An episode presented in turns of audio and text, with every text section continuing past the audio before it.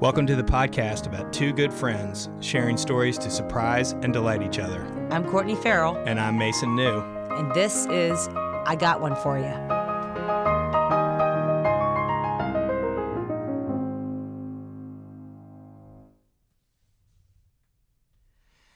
Okay, everybody, it's I Got One For You, another episode. I'm Mason New, and I'm with my friend, Courtney Farrell. Hi. Uh, we're glad you all are here again with us. I've been looking forward to this all week. And, you know, our podcast is really just an excuse to have a conversation about interesting topics. And that's what we do. And um, we're lucky enough that all of you out there really want to listen to us talk about it.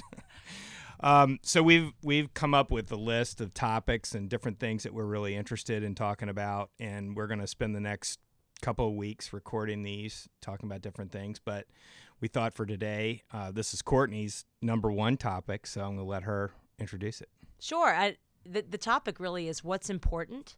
And I had, you know, the first time I was ever introduced to the idea was when I was watching City Slickers, the movie that anyone who's over the age of, you know, 35 has probably seen, and anyone who's under the age of it has no idea what I'm talking about. But um, it was a Billy Crystal movie. And remember the, the, the old timey cowhand said, this is one thing. Yeah. Is one thing. And I, I left that movie like, what is it? What's the one thing that's important? And then uh, a handful of years ago, sometime in this decade, um, a a wonderful teacher at University of Virginia whose name was Ernest Mead.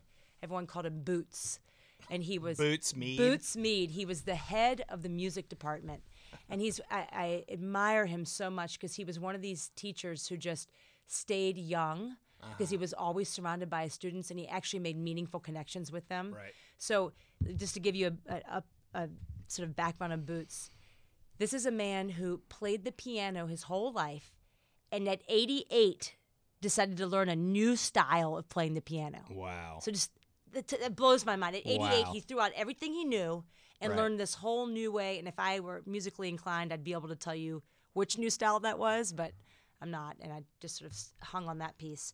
At any rate, he lived well into his late 90s, and he had a class at Virginia.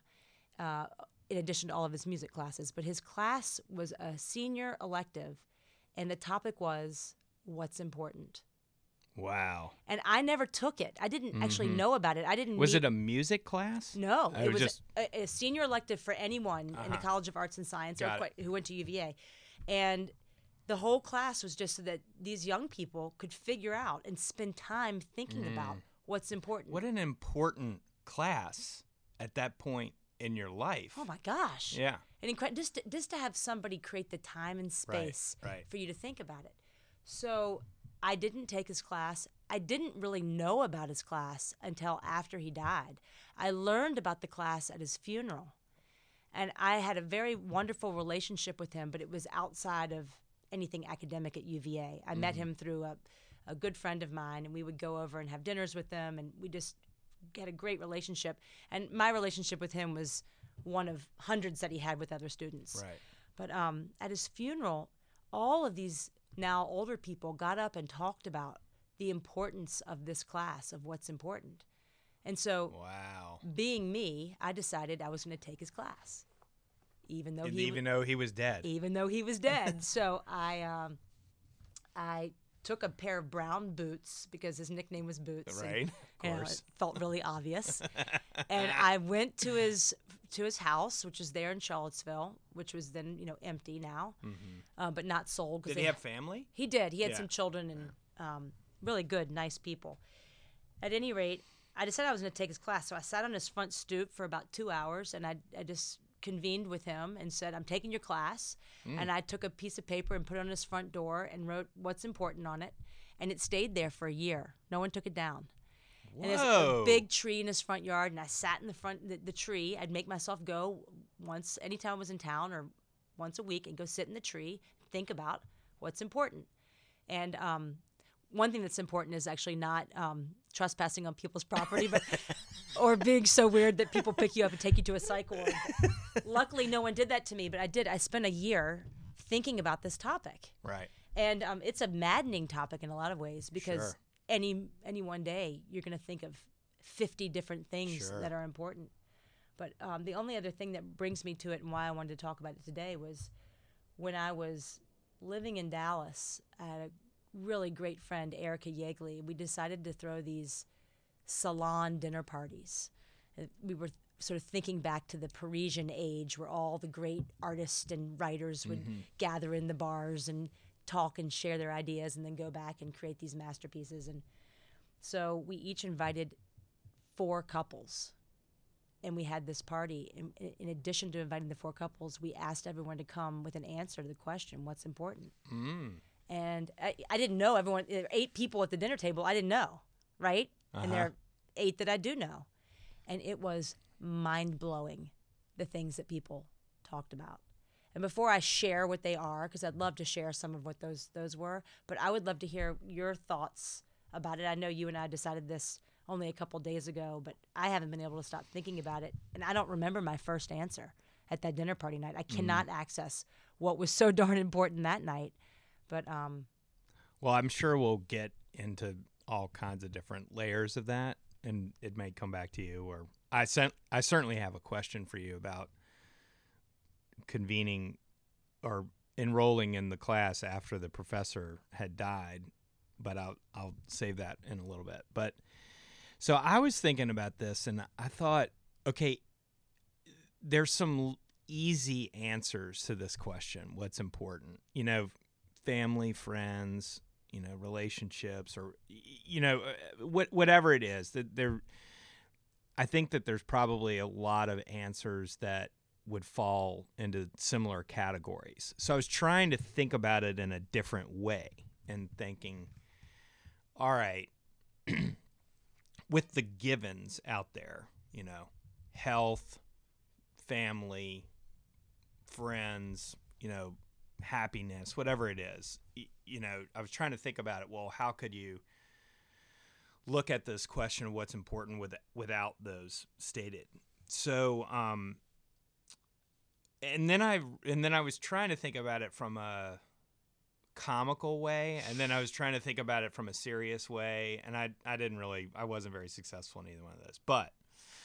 Um, one of the places that I went to pretty quickly is um, I think what's really important is to have a world view. A and in my opinion, that worldview has to be oriented towards faith. It doesn't necessarily mean you have to be religious or anything like that, but I think that a, worldview is a lens on which you apply to all of the different experiences that you're having. And over time, those experiences will change your worldview. But if you if you don't have one, then you really are at the whim of the randomness of life, and that's pretty terrifying. So to me, what's most important is to believe that there that there is a, a, a lens by which you can understand the world, and that's your worldview. it's fascinating. And I, I have a million things because when you just said, you know, you're at the whim of the randomness of life, there was a part of me that was thinking, I love the randomness of life.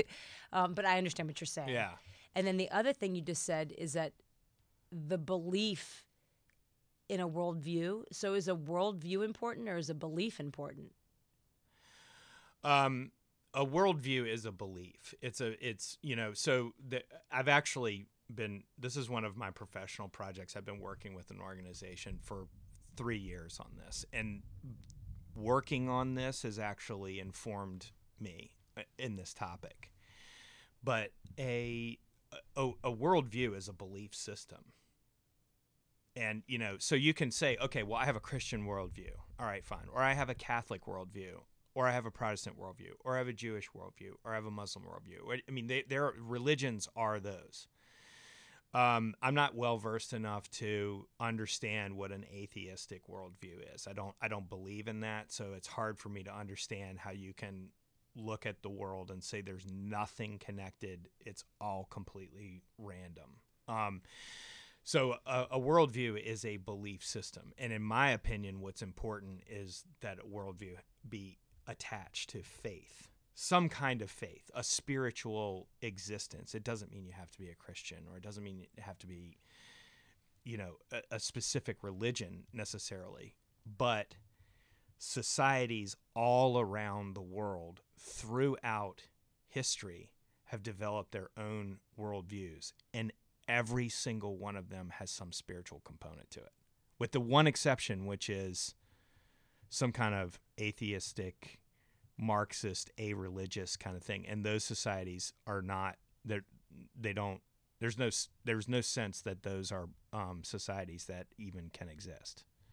It's it's fascinating that you say this. I actually think you may have discovered what actually is important. As all the list, I want to change mine now because I was I just was I've been attempting in the last I don't know five days, ten days to to post some things on Instagram, and the idea was to post things that were like going to raise the joy quotient. Whether mm-hmm. that happens or not, I don't know, but it just is a, a sort of an experiment. And the one that I posted on Friday was sort of about this this notion of Friday the 13th being like, just think about the way we think about the number 13 mm-hmm. and this day, Friday the 13th, because collectively as a society, we have decided that it's a day of bad luck.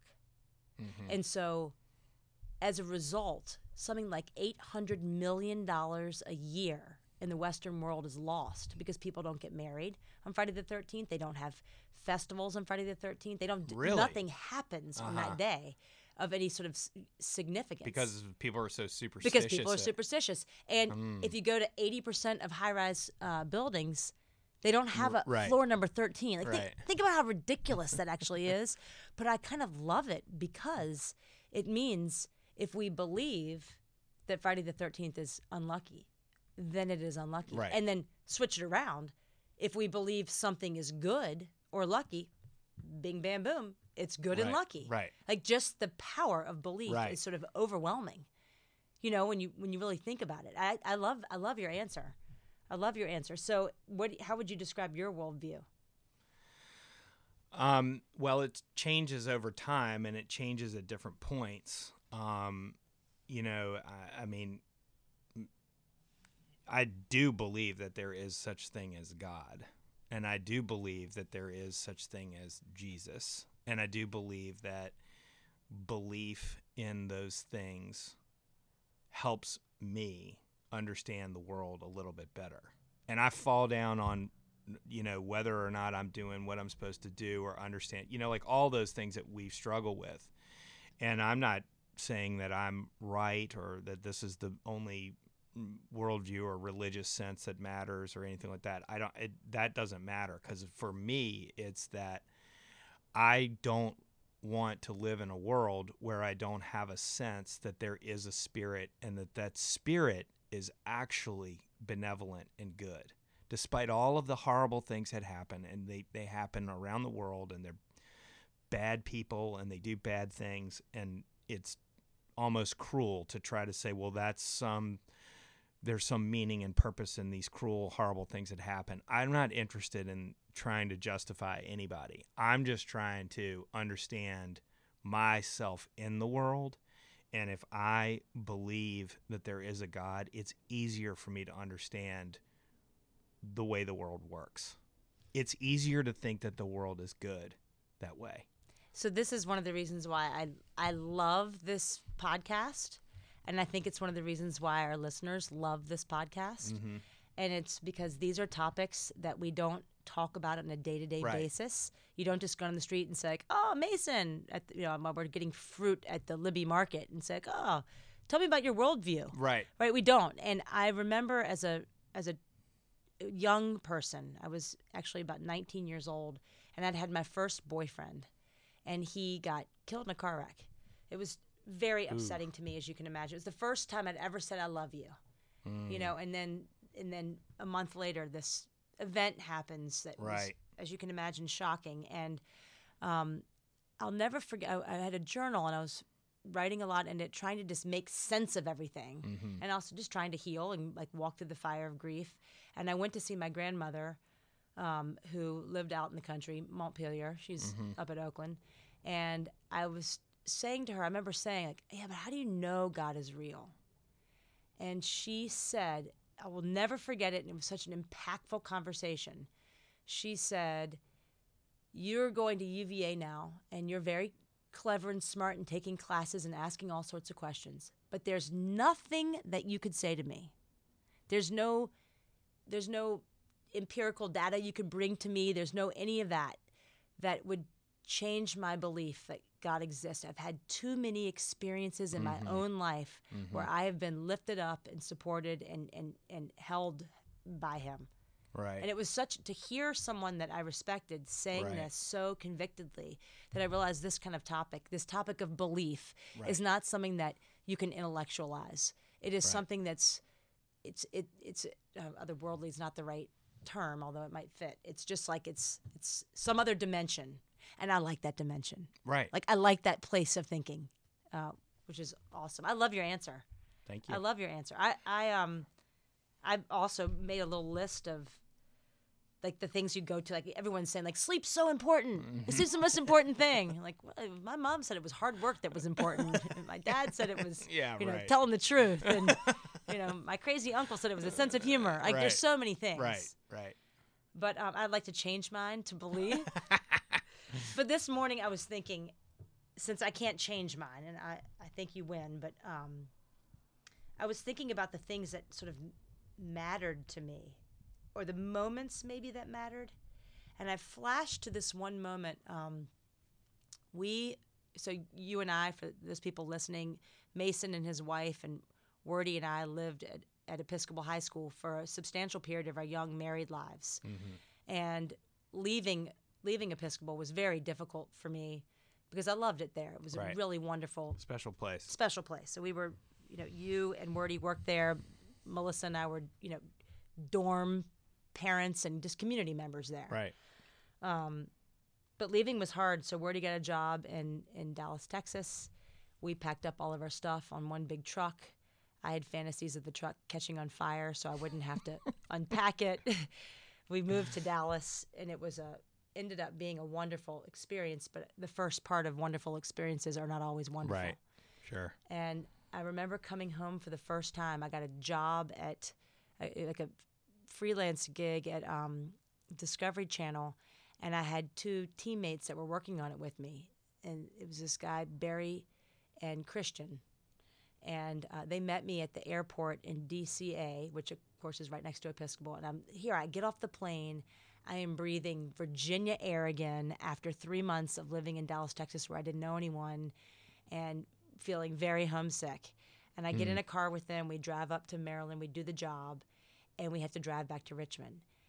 And the entire way back, these two grown men and I sang show tunes without the radio on. But they both opened up enough to admit that they knew the words to these show tunes Oh my gosh. and we opened the windows of the car on 95 and we were all singing at the top of our lungs and it was the most healing amazing Wow. it was like being frostbitten and getting to get maybe not frostbitten like getting in a warm bath it was like the most it was the one oh, it was so wonderful and it was such a quick brief moment but i felt restored Mm-hmm. and so I just like plopped that into my mind, and then I remember going to just to church. And as much as I hated going every Sunday and sitting there, and I went, we went to the kind of church where you sat there and endured it, you know. Like, right.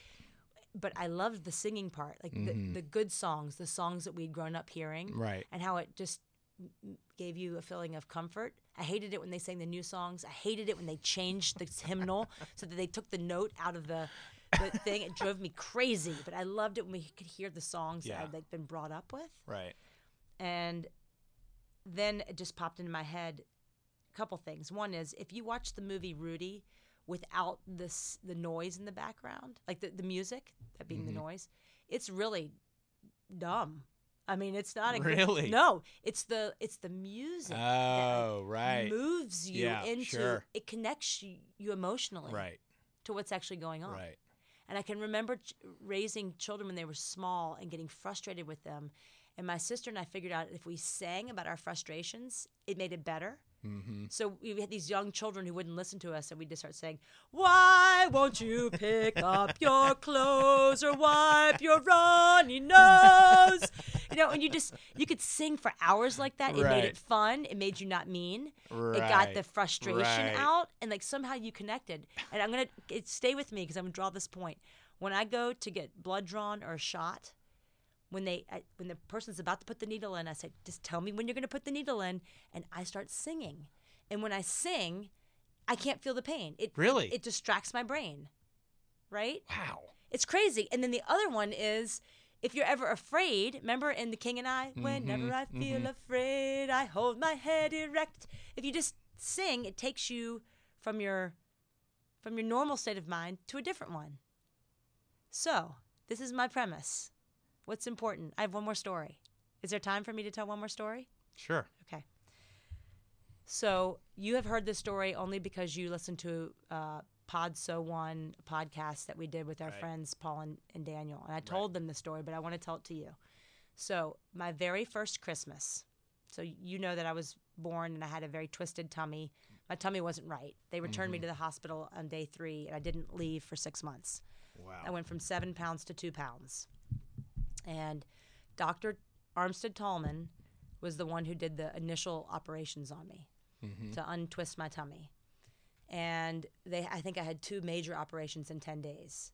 And then I was in the ICU. So on Christmas morning, my grandmother used to tell me this story. And this is in the 1970s. early 70s. Early 70s. Yeah, so we're talking surgery is a inexact science in compare in comparison That's to right. today. People who have the operation I had today have nice, pretty little scars. Yeah. I look like I've been mauled by a shark on my tummy. I like it. It's fine, but it's you know it's definitely a piece of art. dun, dun, Yeah, exactly. dun, dun, It's one of my nicknames, dun, Shark dun, dun, dun, dun, dun. Ah! So my grandmother told me this story about how on Christmas morning she wanted to come see me. They lived out in the country. She told my grandfather she was coming in. He said she couldn't go because the roads were icy. So she said, "Fine, I'll go feed the animals at the barn." And she got into the car and drove to Richmond and came to see me.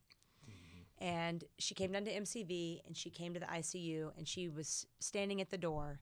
And Dr. Tallman on Christmas morning was there. This is my surgeon now. Right. He's not responsible for my daily care. Right, right, right. His right, job is finished. Right. He is down with his hand in my incubator. He has his hand on my little little leg. She used to hold up her pinky and show me how big my leg was. Oh my gosh. and he said she had her his his huge hand on my little leg, and he was singing "Silent Night" oh to my me. God. Amazing. It's amazing. So I hear this story. First of all, this story I've carried with me my whole life because in this story, I know that I'm completely loved. Here's a grandmother who defies, you know, orders from her husband, her 1973 orders from her husband to come see me. This is my doctor who's left his family on Christmas morning to come down, singing me a song. He wasn't looking at my chart or telling a nurse what to do. Right. He was singing to me. And years later, I met him. I mean, I'm, I kn- I've known him because we live in the same community. But years later, I went up to him. This is only a couple years ago. I told him, you know, Dr. Tallman, I just wanted to thank you. I want to make sure you understand how thankful I am for this life that I'm living. I just have loved it. I've loved every piece of it. Loved the good times and the hard times and the, you know, silly times, all of it. Thank you. And he looked at me and he said, I have no idea why you're still alive. And it, that stuck with me. And I'm, Wow. bring this back for one second. So I read an article about water molecules that if you play classical music around them, they turn into snowflakes, crystals. You can look this up on the internet. It's Wow. fascinating to look. If you play classical music around them, they they point. They go from a little water blob round to a Why? I, I don't know, but they do. Which is, uh, can we just can we just all agree that that's Sure. magical? Oh, it, of course. That is of that is a that's a piece of hidden magic in our world. right. Babies are 72% water. Right. So he sang Right. to me and he turned 72% of me into snowflakes. And that's why I lived. That is amazing. So singing is what's important. It, I agree. I, I want to change my answer now. Who cares about all this silly worldview stuff? it's done. No. Music. It's just a belief. I just, you know, isn't that neat that here this man believed that his job wasn't just to be a surgeon. His job was to actually care for people. That's a that is Is that, That is- mind blowing? That is a like a true miracle story. I mean, it really It really is. it really is. it is. That's what's important, Mason. I agree. these are these two things that are important. I know they're important because I don't have them. Ah, And when I don't have them, I know that I really need them. And it's hard to get. So the first one is routine. I Ah. think what is important is routine. And then another one I think is important is to be on a team. I love these two. I love these two. I also lack routine, but I'd love to have it. I don't see it happening though. It just feels like here, you know, Ernest Mead changes the way he plays piano in '88. I don't, I don't see such a life change in my future. Oh, I know. I, I mean, I'm I'm I mean, I have a routine or I have routines or I have my work that I do or wh- whatever it is, but I have a routine of procrastination. well, there you go. No, it's great. It's Yeah. every single day I practice it. Especially when it pertains to anything administrative. do you you know what? You're since you're a word person, do you know where the word procrastination comes from? I don't, but I want to. Tomorrow. the root. well, yeah, you you got it. oh. The root of it, C R A S, cross is the Latin word for tomorrow. Really? Yeah. So pro tomorrow. So pro tomorrow. Which Yeah. actually sounds for like tomorrow. Yes, it sounds like something that's hopeful. Like Yeah, I'm for living tomorrow. for tomorrow. There you go. because tomorrow will be here. I shall do these chores tomorrow. What was the line from Popeye? Wimpy would say, "I'll gladly pay you Tuesday for a hamburger, today. Yeah, yeah, love that. Yeah, but I think uh, routine. I mean, you know, you and I are independent business people, or we have our own. We, we're working on all different kinds of projects, and you know, so therefore you have to manufacture the routine. When I was teaching, all of that was done for me. The routine, the schedule, everything. I never had to think about it. It was just this and then this happens and then these milestones and and everything. And at the time I thought, well, okay, this is valuable because then somebody's laid out my organized my day for me or my week or my year or my semester or whatever. But uh, the flip side of that is then you don't have any autonomy and control. So so then I thought, all right, I'm going to start this business. I'm going to be an entrepreneur. I want to do these really innovative, neat, cool projects. But the the flip side of that is you don't have a routine. You've got to manufacture it. And and I'm just not naturally accustomed to say, okay, I'm going to plan out my day and I got to accomplish this, this, and this. I know plenty of other people who are like that. I wish I were li- more like that, but I'm not. So, I'm, I, I that's why I know routine is important. So I, I also am aware of the fact that if you do a little bit of something every day, it, it moves you forward from a routine standpoint. Right. I am just I've always written it down to being fiercely American. It's like one of the American values that I've held really strong. So if I were to say, for instance, a German might like following the rules. If I were just going to c- categorize people, I'd say if you go to mm-hmm. Germany, if there's a crosswalk, you cross the crosswalk, or else you're going to hear about it from Right. your fellow crosswalkers. But I feel like rules are suggestions. Like, hey, here's the best thing we've come to come up with so far. See if you can make it better, right? I mean, that's mm-hmm. just generally how I approach the world. And so that means if I have a routine, it's a it's a light suggestion of what might need to happen Right. today. I've got to make I have to have forcing functions. You know, that's where What's you that? well, it's where you you put things in place that force oh, you Oh, right. to have to do something. Sure, sure, sure. So a team's great. If a team is waiting for you to go for a run, Right. for instance, right. I will show up to go for the run, not because I'm trying to stand a running routine, but because they're people Right. waiting for me. Right. Uh, We have a we have a standing meeting at three o'clock on Sundays. Right. I will be here at three o'clock on Sundays, not Right. because it's a routine, but because I told you I would. Right. But any kind of forcing function. Sometimes I I do things that um, will just uh, unpleasant things so that I have to remedy them. Mhm. If that makes sense. So the un the unpleasant thing would be something to force you to do Yes. something that you It's the wolf at the door. Right, You know, right. like you know, you'll I won't pack for a trip, and then I'll have a forcing function. Like the day before we're supposed to go on the trip, I'll throw uh, I'd have people over for dinner. Right, because then that, because see, what happens is they'll come over and then they'll stay, and then finally at midnight I'll think I have got to pack my bag, oh my god right, and that will force me to have to actually do it. It's terrible. i don't i don't do that I'm terrible. I would love a routine. I actually I was jealous of you all when you had the the the school routine because you also had seasons.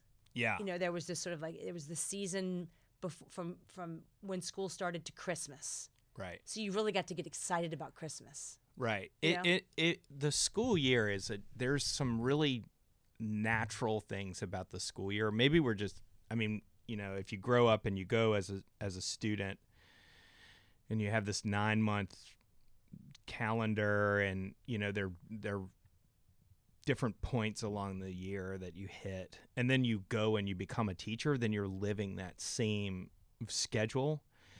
And and there's something to me that's pretty natural about it. It's you know you just it coincides with the seasons. The holidays have different um, points. You have beginning and end. You have a beginning and an end um, you get to hit the reset button and get some time off like it seems very healthy.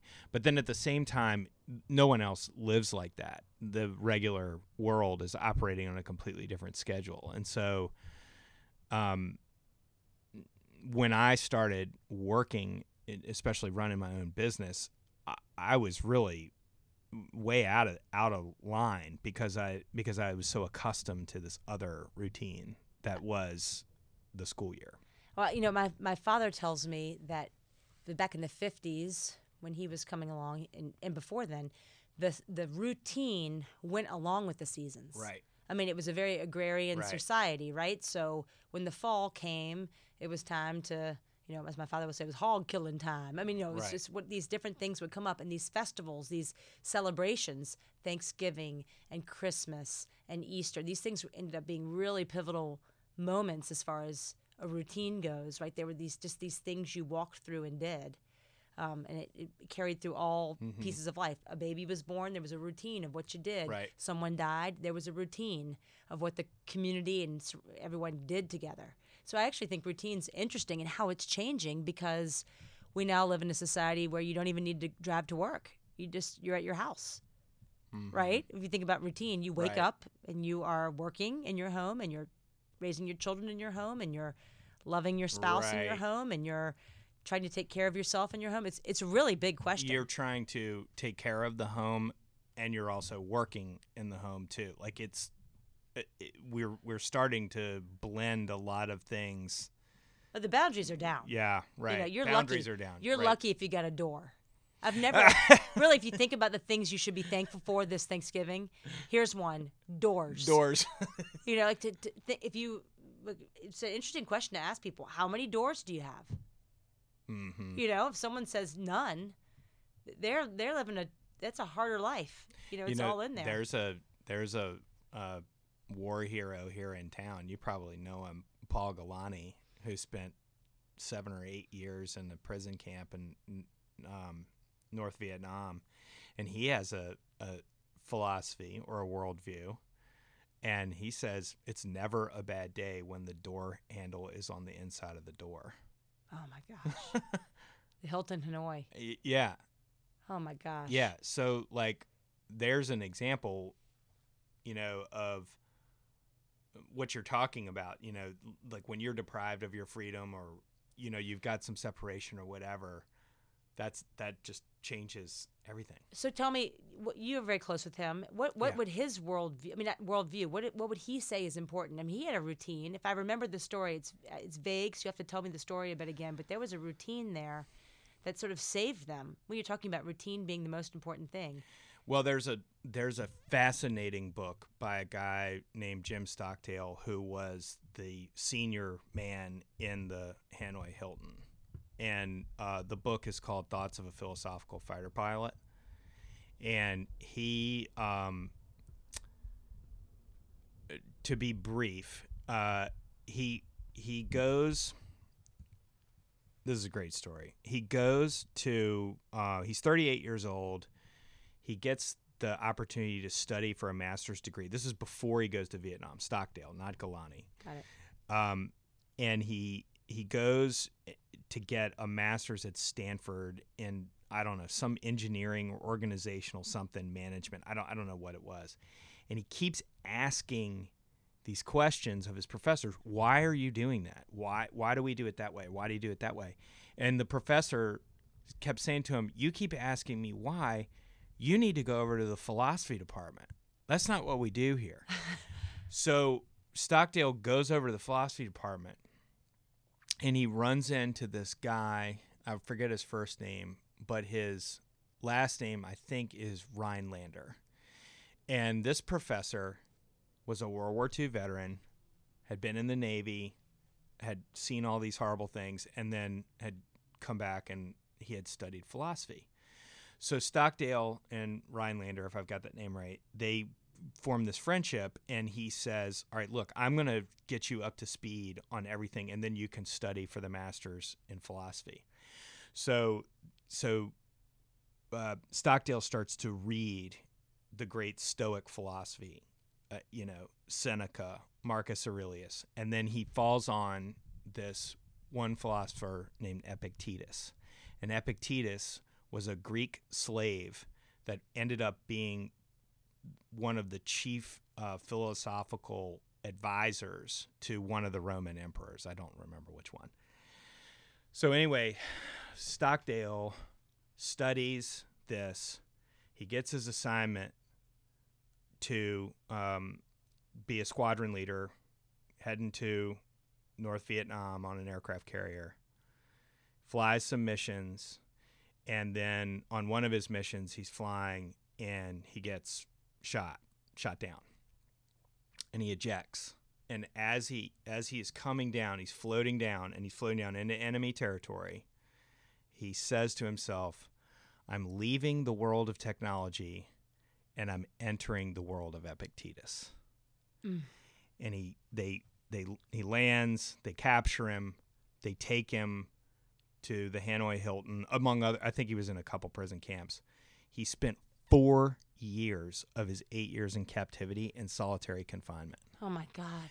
And he says this one part, he said that he had to manufacture routine behind bars, deprived of everything. And he goes and he he says in this in this book, he's like, There are some days I was looking out there and I thought, Gosh, I've been so busy today, I haven't had any time for myself. Oh, really? Yeah, because he had manufactured this routine. Now he had responsibilities behind bars. He was the senior man, which means he was the highest ranking. He had he, he and he was trying to um, fight the war behind the behind bars, so to speak, and then supporting the men that were being and they were being tortured and beaten and all these awful things were happening. They were being manipulated. They were being used and he had to support them and do all this kind of stuff. And he did it through Stoic philosophy. He basically recreates Western society behind the prison walls. That is fa- so. The book's the book's name is The book is Thoughts of a Philosophical Fighter Pilot, and it's and it's it's really an a, a series of essays and speeches about how the prison experience enabled him to see the value of the philosophy. He applies philosophy in the extreme. And and Stoic philosophy is really about understanding at its most simplest idea, it is that there are things under your control, which is called will, and there are things that are out of your control, and where we get most confused and most miserable is when we think that we can control the things that are out of our control. wow. And there there's very, very few things that you can control. So is that a worldview? yeah, Stoic, Stoic philosophy philosophy, is a worldview? worldview. Now, I have to ask you one question because I like things that come around full circle and tie up neat like a bow. yeah. Why do I have this why do I have in my head this idea of four part harmony? Was that? Do you know what I'm talking about when I say that? Was that something that um, they came up with I don't in know the that. Hanoi Hilton that they would communicate with each other each day? Okay, so the way so what I, di- I didn't know if that's what that was called. The way they communicated was a tap code. Um, it would be you imagined uh, the alphabet as a five by five grid, and uh, C and K. I think K was a C. So that so so in, es- in essence, you had a twenty five letter alphabet. And so they would tap. So if you wanted E, that would be the first row in the fifth column.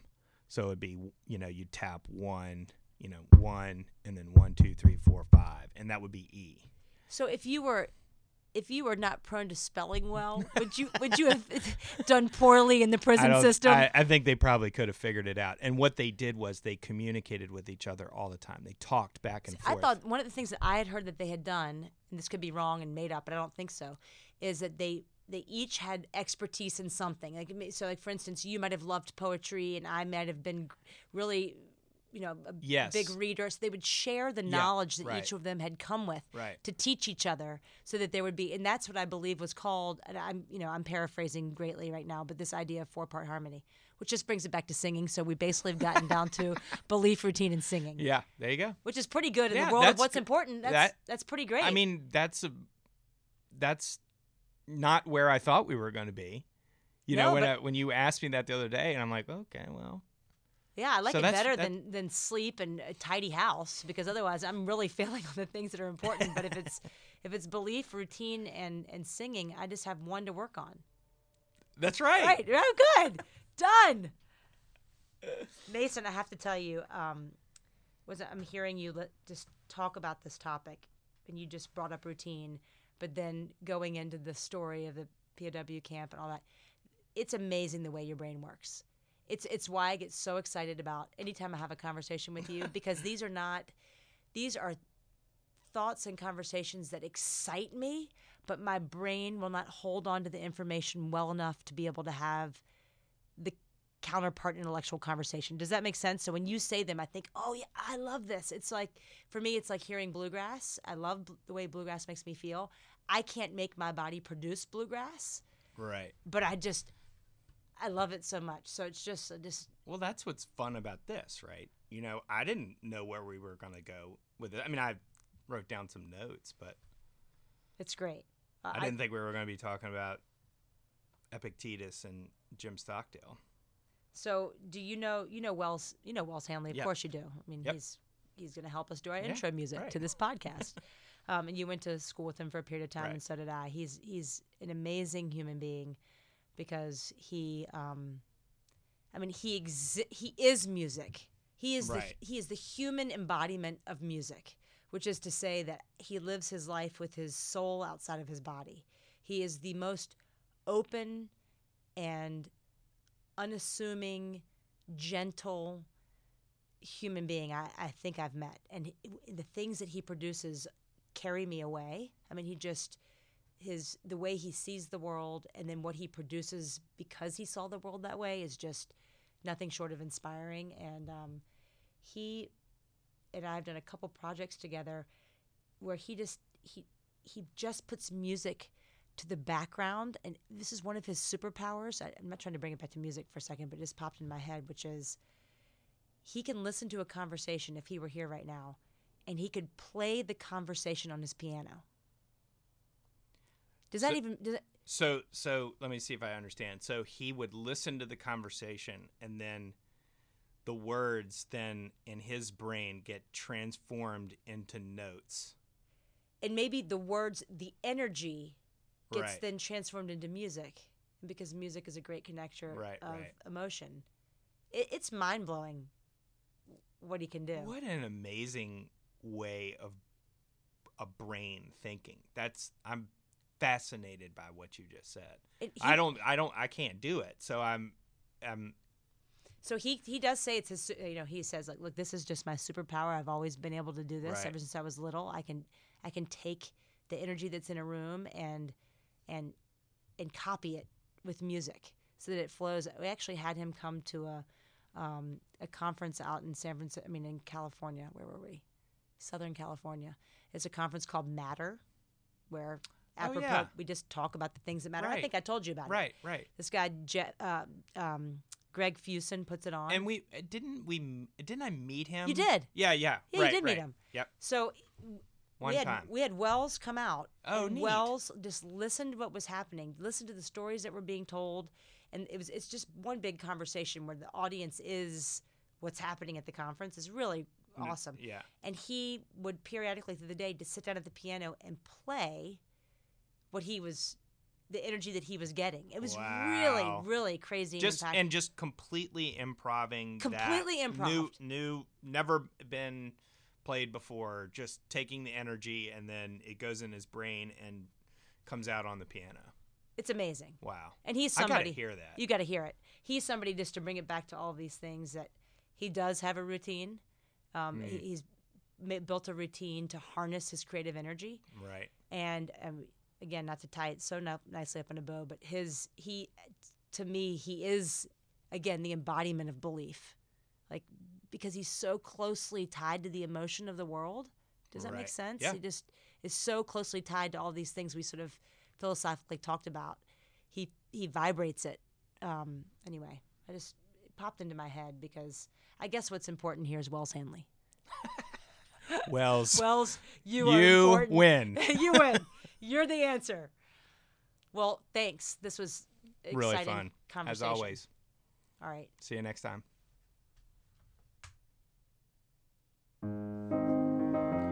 If you enjoyed this episode, please subscribe. And share with any of your friends you think might enjoy being a part of this conversation. We'd also love to hear your thoughts and stories, so visit us at www.igotOneForYou.com or email us directly at igotOneForYou.podcast at gmail.com. Thanks for listening.